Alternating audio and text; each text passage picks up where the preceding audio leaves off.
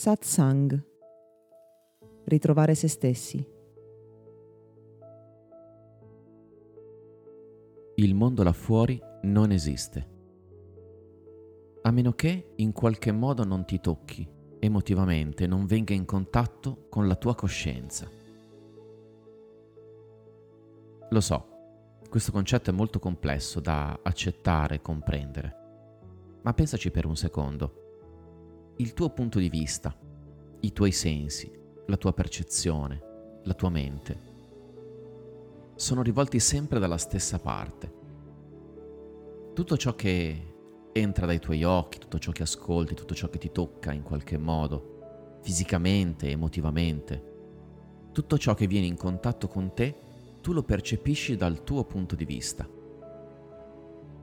E anche se là fuori esistessero problemi oggettivi che cosa puoi fare esattamente? Nel momento in cui vieni toccato emotivamente da una situazione, da qualcosa di cui vieni a conoscenza, ad esempio, puoi decidere se occupartene direttamente oppure no.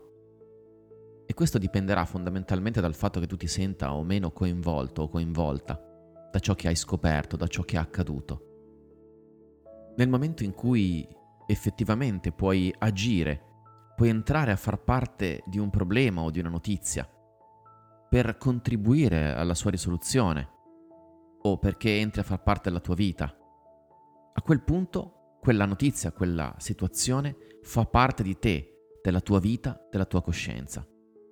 Se al contrario non puoi far nulla, cioè non puoi essere parte integrante della soluzione e il problema non ti riguarda, in qualche modo quell'aspetto dell'esistenza non esiste o meglio, legittimamente può smettere di esistere per te. Molte persone si chiedono come si possa essere indifferenti davanti alla fame nel mondo, alla disperazione di molte persone, al dolore, ma non possiamo realmente giudicare cosa vivono gli altri, che senso abbia per loro, dal loro punto di vista, per la loro coscienza, ciò che succede là fuori. Esistono vari livelli di consapevolezza, come abbiamo già visto insieme, ed esistono diversi stati di coscienza che danno luogo a differenti realtà. Questo vuol dire che alcune persone, per via del loro percorso evolutivo, del loro stato di coscienza, appunto, si dovranno trovare a vivere certe situazioni, mentre altre, per via del percorso già svolto alle loro spalle, possono vivere magari senza quel dolore o senza quello stesso problema.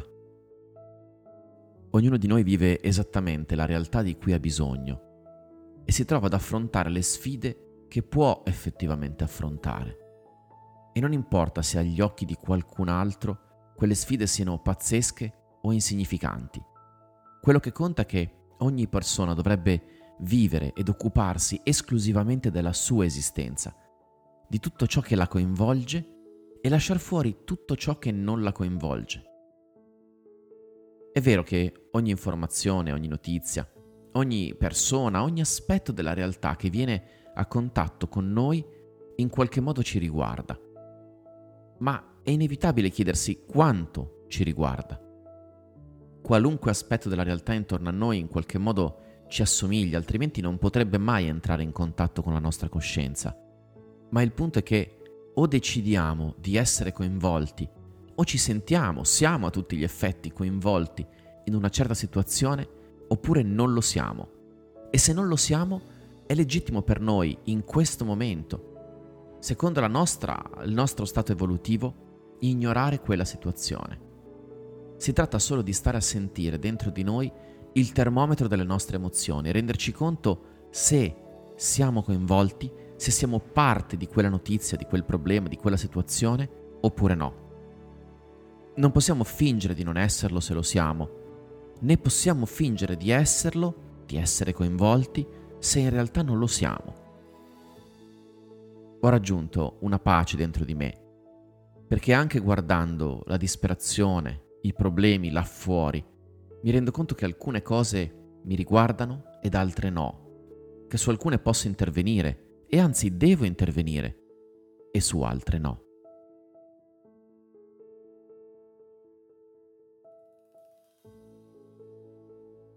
Questo podcast è offerto da Accademia di Meditazione e Sviluppo Personale Gotham. www.accademiadimeditazione.it